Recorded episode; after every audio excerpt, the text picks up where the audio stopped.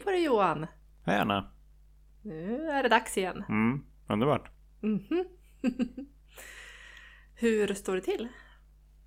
Jag känner mig väldigt lugn. Jag känner mig ganska öppen. Det här bra liksom utforskande läge. Mm. Nu syns inte jag, men jag har en liten konstig min. jag, jag var så här, vad är det? Ja. Lugn. Det har du känt det någon gång? Men, det är en bra fråga. Ja. det, lät, det lät behagligt. Det, jag, jag kan tycka att det är eh, ibland lite läskigt. För att det ligger så nära den här känslan av tomhet. Ja, ah, ja. Ah. Och då förstår vi varför jag inte närmar mig den så ofta.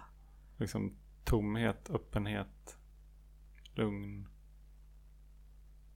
Liksom van vid att dra runt grejer. Mm. Så att när det inte gör det så är det nästan som att någonting är fel.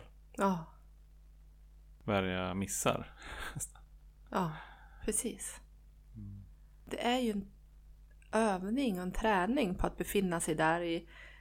Jag vet att vi har pratat om det säkert tidigare, det här mittemellan eh, stället som vi har försökt att hålla oss borta från, att vi hela tiden har sökt oss till en, en high, mm. vilket har lett till att vi ofta får en low också. Men däremellan så finns det ju ett helt, helt, ett helt del, ska vi mm. säga, som kanske är någon välbefinnande eller eh, tillfredsställelse eller mm. nöjd. Nöjd, ja exakt. Nöjd är ett sånt där både ord och tillstånd som är svårt, tycker jag. Mm. Jag vet inte varför, men fortfarande så tycker jag att ja, men det känns lite tråkigt. Mm. Men egentligen, öva att vara nöjd. Ja, vad härligt. Mm. Att inte söka efter någonting mer eller något nytt. Eller det bara... Jag är nöjd med det som är. Ja. Just nu är det som det ska, eller? Ja, just nu är det ingenting som jag behöver dra iväg. Nej. I. Men du vet, jag famlar i mörkret. Jag försöker förstå vad det är för någonting. Och självklart har jag befunnit mig i, i, i nöjd vid tillfällen. Men det är inte liksom någon default-inställning nöjd hos mig. Nej, jag skulle... Nej, precis. Det är inte något naturligt tillstånd. Nej. Sen, sen kan jag ha en positiv. Den mm. upplever jag ofta att jag, att jag är i. Att jag har en, ett positivt sätt att se på saker. Den har jag också börjat liksom lyfta på locket lite på. Kan, kan att ha en positiv inställning göra att jag liksom hastar, hastar förbi när det kanske är någonting som jag behöver... stanna till på och titta på om det inte är. Det kanske är någonting som ibland behövs bearbetas eller sörjas eller accepteras för vad det är. Och när jag har en, en positiv syn på saker så är det som att jag ska snabbt till att ja, men det hände för att då har jag lärt mig det här eller mm. nu jag har den här dödliga, progressiva sjukdomen, men hade jag inte haft den så skulle jag inte ha fått lösningen och, och träffat mm. alla människor i gemenskapen. Mm. Och så har jag liksom missat hela delen att det kanske behövdes att jag fick sörja också mm. över att jag har en dödlig, progressiv mm. eh, riktigt otrevlig sjukdom. Mm. Det var intressant att vi kom in på sorg och sörja. Mm. Vi pratade om det, senaste gången vi pratade om det, det var ju när vi spelade in avsnittet när Gustav hade gått bort ju. Mm. Och alltså jag har lärt mig så sjukt mycket om mig själv tror jag och om sorg tack vare det avsnittet. Ja, men jag, jag, jag tänker mycket på det fortfarande som att det är mina förväntningar. All, de här förväntningarna som inte blev infriade. Mm. Som är mycket av det som bygger upp min sorg. Ja, ja, det här som vi aldrig fick ja. göra. Och ja, vi som skulle göra si och så. Och så blev inte det. Och, ja. Sådär. Och så pratade jag med en vän som som gick en sorgbearbetningskurs i syfte liksom att lära sig mer om det för att de ska skriva en bok. Eh, och så kom vi att prata om att så här, men det, egentligen så finns det ju saker som vi sörjer hela tiden. Mm. Förväntningar som inte infriades. Eller hur? Alltså de är ju överallt i en relation till mm. exempel, eller ett jobb eller någon, alltså det kan vara jättemycket olika händelser. Mm. Och jag tror att jag tror att liksom själva sorgebearbetningen då, om man tar det som i stort, att det inte behöver vara ett dödsfall eller någonting liksom tragiskt som händer, utan det kan vara alla de här stunderna och situationerna där våra förväntningar inte infrias. Om vi lär oss att konstruktivt bearbeta den sorgen som uppstår, dels att förstå att men det kommer att uppstå lite sorg, men har några förväntningar som inte infrias, och att lära oss hur vi ska hantera den, då kan vi komma vidare. Mm. Men vi kan inte hoppa över. Vi nej, kan inte hoppa nej, över precis. Det. Exakt. Så att det är ett verktyg. Och jag tror att vi får ju de verktygen i programmet när vi gör stegen och så här. Men vi kallar det inte för sorgebearbetning. Eh, utan vi kan snarare komma från sidan att så här, ja, men det är, någon, det är någonting jag liksom inte kan släppa taget om. Eller jag harmas på. Eller jag, mm, ja, mm. Alltså det, det är någon annan liksom känsla. Mm. Så där. Men jag tyckte det var fint att, att inkapsla allt i sorge. Bearbetning. Mm. Eh, och sen så liksom, andra sidan av myntet på det där är att ja, hur kan jag säkerställa att jag inte har de här förväntningarna? För att då är det ändå ett resultat jag har i åtanke och inte, inte processen. Ja. Bara, utan. Så att jag kan ju också minimera den sorgen som kommer upp. Men när den kommer upp så kan jag hantera den på ett konstruktivt sätt. Ja, precis. Mm. Så det är, två, det är två delar i det. Mm.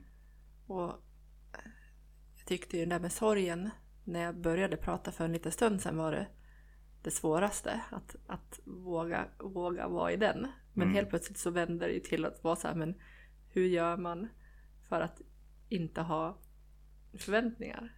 Mm. Ja. Men vi har ju ett annat tema idag också.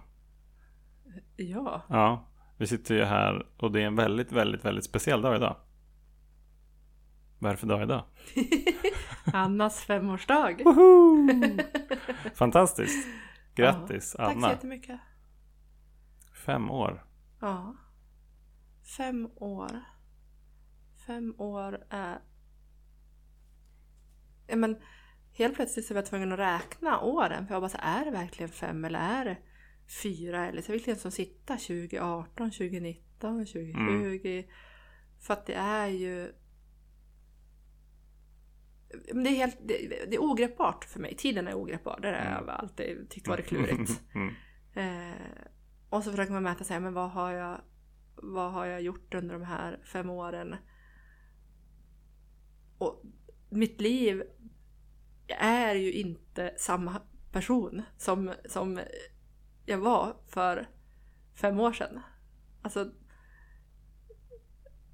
Allt som har hänt, allt som jag har gjort, allt som jag har fått, fått totalt liksom vända perspektiv eller uppfattning mm. om. Men det är också så, så, så stort så att jag tänkt på idag, men vad är det egentligen som har hänt? Så är det svårt att sätta ord på det. Mm. Jag skulle inte kunna säga, ja men Anna, vad är de fem största grejerna som mm. har hänt om du skulle fråga mig det. Men som ni som har lyssnat på tidigare avsnitt också vet jag att jag har, är med i en annan gemenskap också. Där mm. jag har gjort stegen i, under sommaren. Det blev också lite speciellt nu när jag tänkte på min femårsdag. Mm, liksom att jag fem år nykter från alkoholen. Mm. Men jag har några månader som jag har, har tagit tag i mitt, mitt matberoende då. Mm. Mitt tvångsmässiga ätande som det som vi kallar det. Um, och då kan jag ju tycka att ja, men då är jag en ny, ny idé. Mm. Men det jag har lärt mig under den här tiden är att, att beroendet, be- beteendet, vad som händer är identiskt mm. med alkoholen. Och det var ju så jag fick syn på att, att den här problematiken också, att det var någonting som jag behövde överlämna och kapitulera inför eh, och be om hjälp mm. för. Och det som jag tänker då, jag tänkte under lång tid var ju att, att ja, men varför kan jag inte lösa det här själv? Jag har ju alla redskap och jag har de tolv stegen och jag har fått ett andligt uppvaknande, men vad, vad är det för fel på det, att du inte bara kan använda det på, mm. på den här problematiken också? Och det blir ju också rätt, rätt fnissigt liksom. Det som, det som var den stora vändningen var att jag vågade be om, om hjälp. Mm. Mm. Men så stod jag inför ett problem som såg identiskt ut som det andra. Men det slog mig inte alls att jag kunde be om hjälp för det. Utan jag var tvungen Nej. att gå igenom samma grej, att jag ska lösa det här själv. Mm. På det ena och det andra sättet. Och oftast, det jag sett i efterhand, på liknande sätt hela tiden. Ja. Har du hört den förr? Ja, kan du ge något exempel på det? Eh, ja, men ta en, en, en P T och mm. eh, köpa tio gånger så att du, du inte kan komma undan. Nice. Och sen så slutar du efter det och sen så går ett, ett halvår. Och sen mm. så kommer idén så här, ja, men, om jag skulle ta en... en någon som hjälper mig med att säga vad jag behöver göra. Ett, någon, någon, liksom någon träningscoach eller någonting. Mm. Ja, det ska jag göra. Mm. Ja. Ja, just det. Det var en liten, liten, liten inte en P T, det har jag testat. Träningscoach ja. ska jag testa. ja. och, och, och att jag har ju ett sabla pannben när det kommer till att utföra projekt. Mm. Så jag kan vara skitduktig med en P T i tre månader, i sex månader. Mm. Och uppnå det, det jag tror är, är resultat, att komma i form. Men det är precis som att med alkoholen, det handlade ju inte om att jag bara skulle plocka bort alkoholen. Det som vi, vi tror. Att bara jag Nej, slutar precis. dricka så, så blir allt bra. Bara jag kommer i, i, i form så blir allt bra. Mm. Men det låg ju något helt annat ja, bakom. Att det låg liksom massa grejer som var obearbetade i mig som jag inte, som blev ohanterliga. Livet blev ohanterligt igen. Mm. Men du, du sätter ju fingret också på någonting som är väldigt, väldigt intressant här, tänker jag. För att det är inte, det är inte bara du och jag som liksom går i tolv-stegsprogram för alkohol eller kemiskt beroende och liksom... Och även i andra tolv-stegsprogram. Utan det är många som gör det. Och ofta så, så kommer det där efter, ja, men efter några år. Mm. Och jag tänker ofta på det som att ja, men om jag inte tar tag i alkoholen, då kommer jag inte kunna jobba med det där andra ändå. Så att jag var liksom tvungen att göra det först. Mm. Att ha det som en... Ja, men som någon form av stabilare bas i alla fall då. Inte för att jag är klar, utan för att nu är inte det liksom ett, ett jätteakut problem. Det är inte så att jag vaknar upp och tänker på alkohol eller har en... Alltså nu var det... Jag har, jag har, jag har ett annat liv mm. idag. Jag kommer aldrig vara frisk ifrån det. Men jag har skapat en liten distans till det. Så pass mycket att jag kan ta itu med andra problem som jag har. För att alkoholen var inte det enda problemet. Och det var egentligen inte det som var problemet heller. Det var ju liksom jag som var problemet. Ja. Och jag tog mig själv olika uttryck. Varav alkoholen var en. Men det hade ju inte varit möjligt för dig att jobba med matdelen. Om du inte hade varit nykter från alkoholen. Nej. Hur hade det sett ut? Nej. Och det är ju det här... Alltså den här den berömda löken som vi tar mm. upp hela tiden. Mm. Det, behöv, det behövdes. Jag behövde, ja, men, om vi kan prata om stabil nykterhet eller vad vi använder för, för typ av ord. Jag behövde, jag behövde ha jobbat så pass länge i, i programmet till att komma till en, en, en del där nästa lager kunde öppnas upp. Mm, exakt. Där jag fick se att det fanns, det fanns sår som, som låg där bara med en liten rutten sårskorpa på. Mm, mm. Som jag var tvungen. Alltså för att jag ska kunna vara i, i sinnesro och kunna, kunna vara till nytta för, för andra. Eller, mm. Så behöver jag göra ren de här såren. Så att de kan få, få läka mm. fint. Mm. det går inte annars. Men, men det, det, det får ta sin tid. Mm. Med att, att, att vara redo för det. Och det hör vi ofta på, på möten och så också. Att vi får inte mer än vi kan hantera. Nej, precis. Även fast när det kommer till oss så kanske vi inte alls tycker att vi kan hantera det. Men i retrospekt så ser vi så här, ja men jag överlevde ju faktiskt. Och jag fick med mig det här mm. eh, från det. Och nu, nu så kom jag till den, den punkten. Jag såg att här behöver jag, här behöver jag be om hjälp. Jag mm. behöver göra stegen. Mm. Och det har ju varit en, en skithäftig resa. Mm. Stenhård. Mm. Och på ett helt annat sätt visas ju den här. I och med att jag kan inte sluta äta. Nej, precis. Det går inte bara att ta bort det. Nej. Med alkoholen stoppade jag mm. bort den. Om vi ska förenkla. Det är mm. såklart att det fanns. Mm. Men jag hade ingen, jag hade ingen abstinens eh, problematik eh, för alkoholen. Utan det var ju mer att jag bara blev helt naken. För att jag hade ingen, ingen lösning Nej, eh, längre. Men rätt snabbt så hittade jag ett annat utlopp som var att jag, jag kände att jag kunde få en lättnad från, från mm. maten. Mm. Eh. Men en fråga då. Mm. Hade du det också när du drack? Ja. Mm. Jag ska nog säga att jag har haft det i större delen av mitt liv. Ja, just det. Men det, det har aldrig sett som ett, ett problem. Nej. Utan det var inte förrän, ja men om vi säger tre och ett halvt år någonting in i nykterheten från alkoholen, som jag tack vare att jag lärde mig mer och mer om hur sjukdomen fungerar mm. kunde identifiera att jag använder maten på samma sätt som jag gör, gjorde med alkoholen. Mm. Och att jag då försökte att eh, sluta med det. Mm. Mm. Och försöken eh, misslyckades hela, hela, hela, hela tiden. Mm. Tills jag liksom började tycka att mitt, mitt liv det går inte att leva om jag inte får eh, äta de här eller ha det här matbeteendet. Nice. Och det tog också lång tid tills jag bara satt ner på mina bara knän och var bara så här, min högerkraft visar mig bara så att jag behöver se sanningen här, vad, vad, vad är det? Mm. Mm. Och då började poletten trilla ner så här. Och jag hade väl fått, jag hade väl fått lite pekningar åt olika håll om att det finns ett, en gemenskap som hanterar den här problematiken. Ja, just det. Och det har ju öppnat upp för att det finns liksom tolvstegsgemenskaper för otroligt mycket grejer. Mm.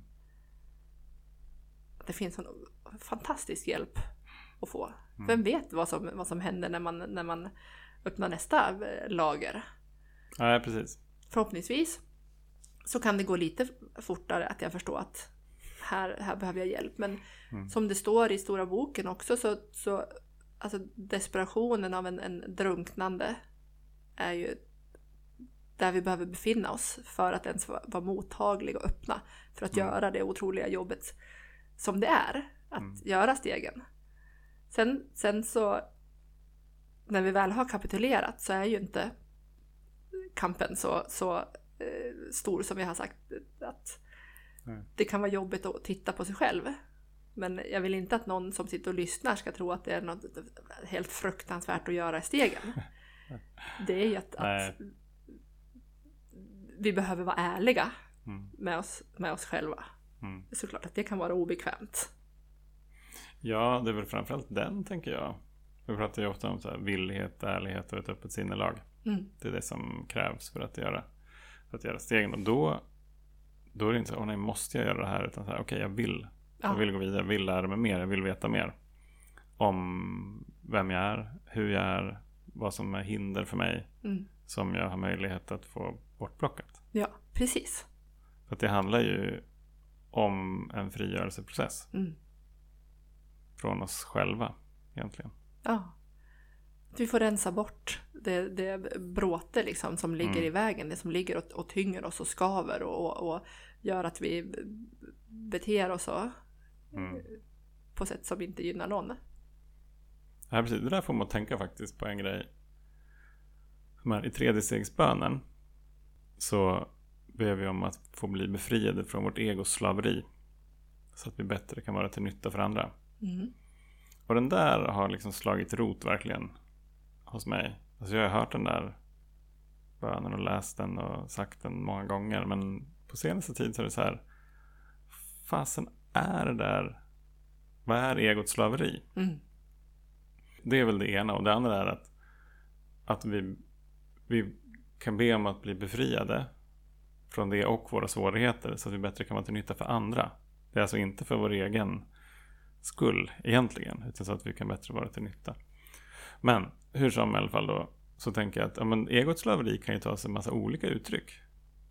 Ibland så kan ju det vara att jag drar iväg och liksom tänker att något möte på jobbet är superviktigt, och oj, oj, oj, om inte det här liksom går bra så kommer jag få sparken, och då kommer jag förlora min lön, och då kommer vi hamna på gatan. Och vi... Mm. Alltså det är ju ett slaveri att vara i det, eh, såklart.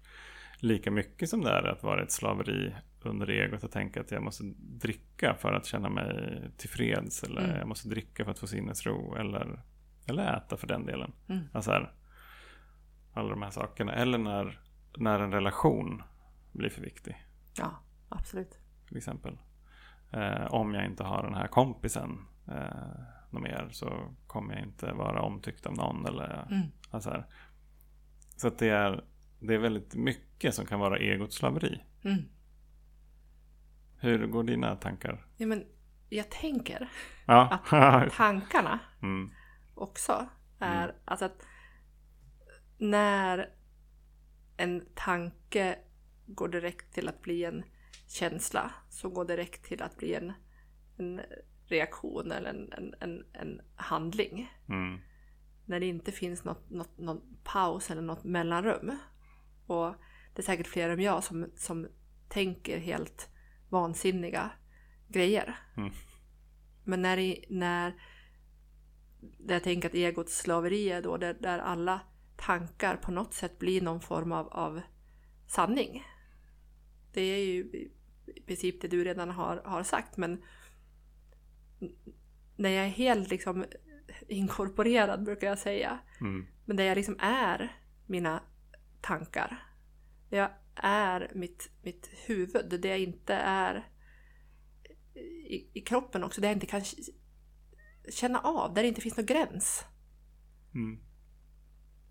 Jag, jag var på en jobbkonferens ett dygn, torsdag till fredag.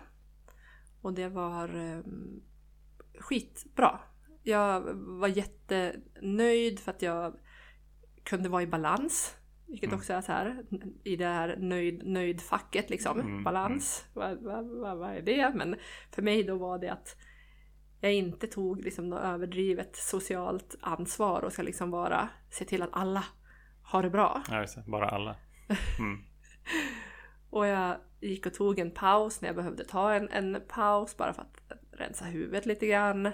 Jag kände att... att ja, men det, det var behagligt. Det var fint. Så att på fredagen när vi skulle åka därifrån så hade jag fortfarande energi efter lunchen på konferensen. Ja, just det. Och det är ju, det är ju stort. Det är stort. Um, och jag behövde åka till jobbet och göra några grejer. Och jag liksom var bara så här, undrar hur det här... ska gå då. Mm. Jag var bara så här, men jag, jag har planerat, det är så här vi har lagt upp dagen nu. Att jag ska göra de där grejerna.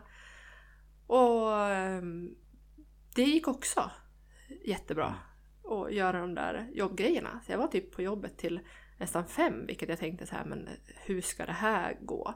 Och så att inte och tyckte synd om mig eller... Jag, jag, jag kom på mig själv att, att jag blev lite hög mm. på det. Mm. Och liksom bara så här, det här går bra, jag ska nu fortsätta på det här nu, jag ska nog promenera hem också, det är en och en halv timme. Mm. Mm. Och där någonstans så, så, så kom det in en så här, eller ska du stanna nu? Glad för att det här har gått så, så bra, mm. ska du driva det här vidare nu så att du ska bli en grin ikväll? Ja. Och det som kom därefter var mm. det häftiga. Om jag tänker om det är någonting jag ska säga så här som är en stor skillnad från de här fem åren. Där, ja. Då ringde jag till en vän i programmet och delade om så här. Jag behöver, jag behöver bara berätta om, om den här dagen och vart jag befinner mig. Mm. För att jag vet att det här är ett typiskt sånt tillfälle där jag kan bli känslobakis eh, mm. efteråt och bli tom. Mm. Så att nu tänker jag att jag ska göra annorlunda den här gången. Jag ska ringa och, och berätta om det till dig. Att jag är medveten om att det här är ett sånt läge jag kan bli känslobakis. Och mm. känslorna slår helt bakut. Men nu har jag i alla fall pratat om det. Och kvällen flöt på. Jag var vaken kanske till tio. Oj, wow. Mm. Och var fortfarande i lugn eh, sinnesstämning. Och kunde reflektera över dagen och var nöjd över den. Mm. Så där tänker jag att det, det skulle ha kunnat funnits flera tillfällen där jag skulle ha hamnat i det som, som jag tänker nu spontant, alltså egots slaveri. Maxa den här dagen mm. nu. Just det, exakt. Och tycka att jag är så jäkla kapabel och wow. Utan mm. jag är tacksam över att det här har gått så himla bra. Mm. Vad är det jag har gjort? Vad är det jag gjort då för att det här ska funka? Att jo, jag följde mina rutiner. Jag såg till och tog pauser. Jag tog inte överdrivet ansvar. Jag, jag, jag ringde ut. Mm. Jag slutade i, i tid. Mm. Och så dra lärdom av det. Inte bara tuffa på framåt. Det låter som en nykter, ansvarsfull vuxen människa. Jävel. ja. ja, så där kan det också vara. Ja, exakt. Ja, men precis. Jättebra exempel tycker jag. Men det behöver ju inte vara när vi mår dåligt. Nej, Utan nej. Det kan också vara så här. Wow, ja, jag är nog faktiskt lite bättre än andra. Mm. Och tanken att så här, ja, jag har gjort det här själv. Mm. Ah, ja, ja, ja. Det är jag som har skapat det här. Ah. Gud vad bra att du la in den. Precis. Nej, det är det inte. Jag har gjort grejer. Jag har tagit ansvar för saken, absolut. Ja. Men det är inte jag, jag, jag. Nej, det är... Precis, återigen liksom en... Det, det finns ganska mycket som behöver vara observant på. Ja, det är precis. Men, och det är väl det som också är en av grejerna som jag väl kan tänka mig lite annorlunda nu jämfört med för fem år sedan. Just här, närvaron i sitt eget liv. Mm. Att faktiskt både ha verktyg men ha erfarenhet av att använda verktyg mm. för att reflektera, förstå vart är jag någonstans, är jag på något bra ställe för mig, vart kommer det här ifrån?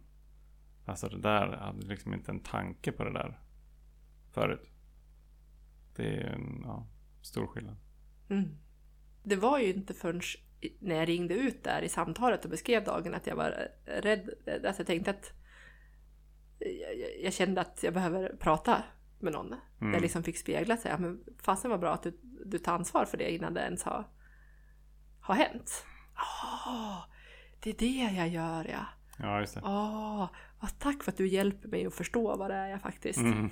gör för någonting. Mm. Ja, precis. Och vad svårt det är att göra det själv. Ja, det har inte jag förmågan till att göra själv. Jag, jag förstår mig själv genom, genom eh, andra. Mm. Genom att få identifikation eller att någon speglar mig tillbaka eller ja, när andra berättar om sina upplevelser. Ah, mm.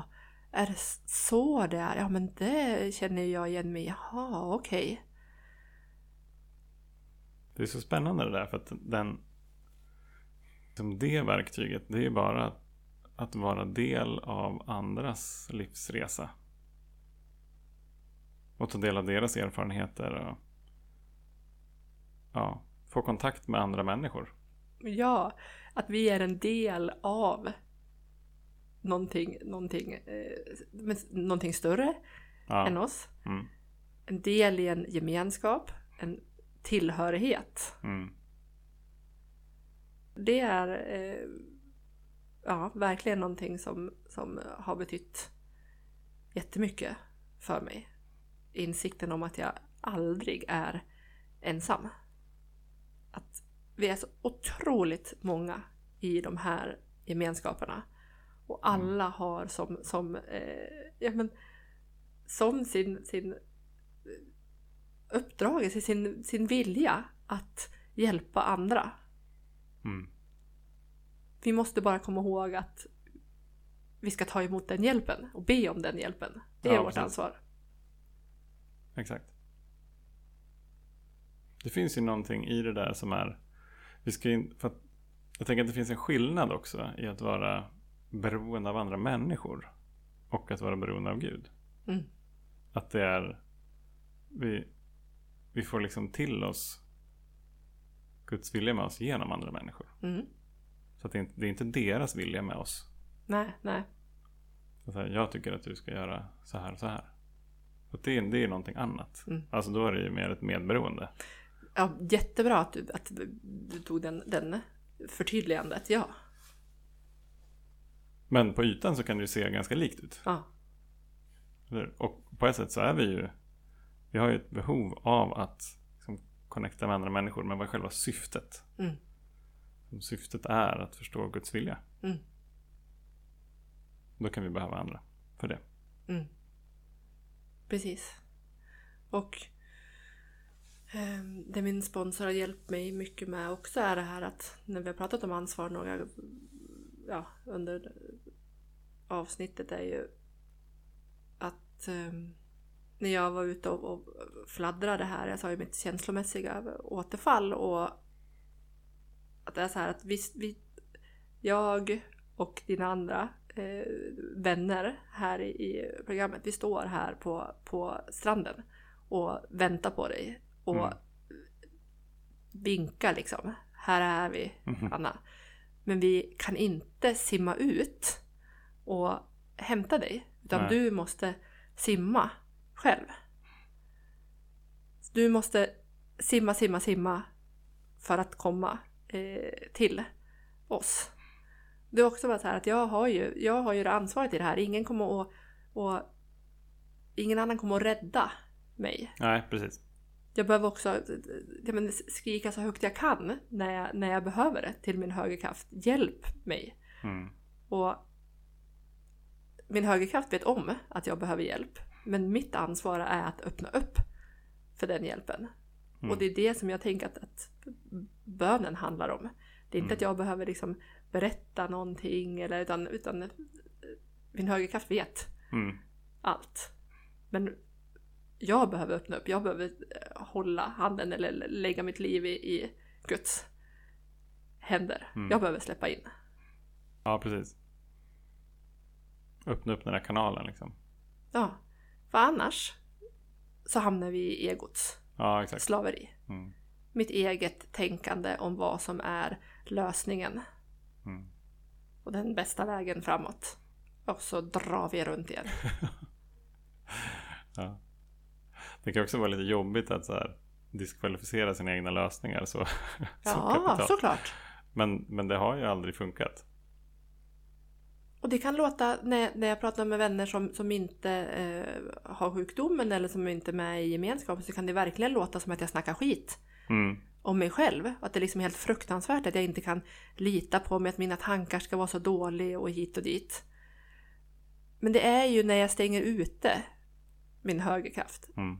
Om jag lyssnar inåt, om jag tar den tiden, så kommer jag att kunna utföra jättebra grejer. Men jag kan inte försöka styra det själv. Ja, precis. Alltså med tanke på hur många kvitton vi har fått på hur det har gått hittills, ja. Så var det inte så konstigt att säga, ja, nej, men jag ska skippa det. Nej. Jag fick, jag fick, jag fick det tydligt sagt. När du tycker, Anna, att du har en riktigt sabla bra idé ja. om hur du ska lösa dina egna Eh, problem som du tycker du har, mm. då är det nästan garanterat att det är dåligt. Ja. När jag är som mest säker, ja. då ska du ringa mig. Ja, alltid. Just det. Just det. Mm. Mm. Det är en ganska bra bra, bra test. Mm. Ja, men det låter ändå som att det har hänt någonting på de här fem åren då. Ja, ja, eh, hänt grejer. Och jag tänker både, både liksom på bredden och på djupet. Alltså, någonstans så blir det ju mer att så här, förstå själv vad är nykterhet för mig, vad är tillfrisknande för mig. Och sen så gå djupare och skala av de här lagren på den här löken. Mm. Ja. Och jag, jag är öppen för den fortsättningen. Mm. Och jag, ja, jag känner tillit. Mm. Allt löser sig. Det har jag ju verkligen fått bevis på under de här fem åren. Mm. Så jag får fortsätta sätta ett, en fot framför den andra. Mm. Jag tänker att vi, vi avrundar nog där. För att vi ska sätta en fot framför den andra. Och så ska vi gå på ett möte. Jajamän. Mm. Det är så vi firar uh, these days. Ja. Det ska bli underbart. Ja, tack så jättemycket för idag. Mm, tack för idag. Och uh, grattis igen, Anna. Thank you. Jätte, vilken ära det var att få dela, dela din femårsdag här i podden. Mm, tack för det. Kul. Och eh, till er som vill höra av er till oss så går det superbra att göra det på alkispodden at gmail dot com eller eh, skicka oss ett D M på, på Instagram. Så svarar vi så fort vi kan. Härligt. Ja. Ta hand om er. Ha en fin helg. Så lång. Kram. Hej.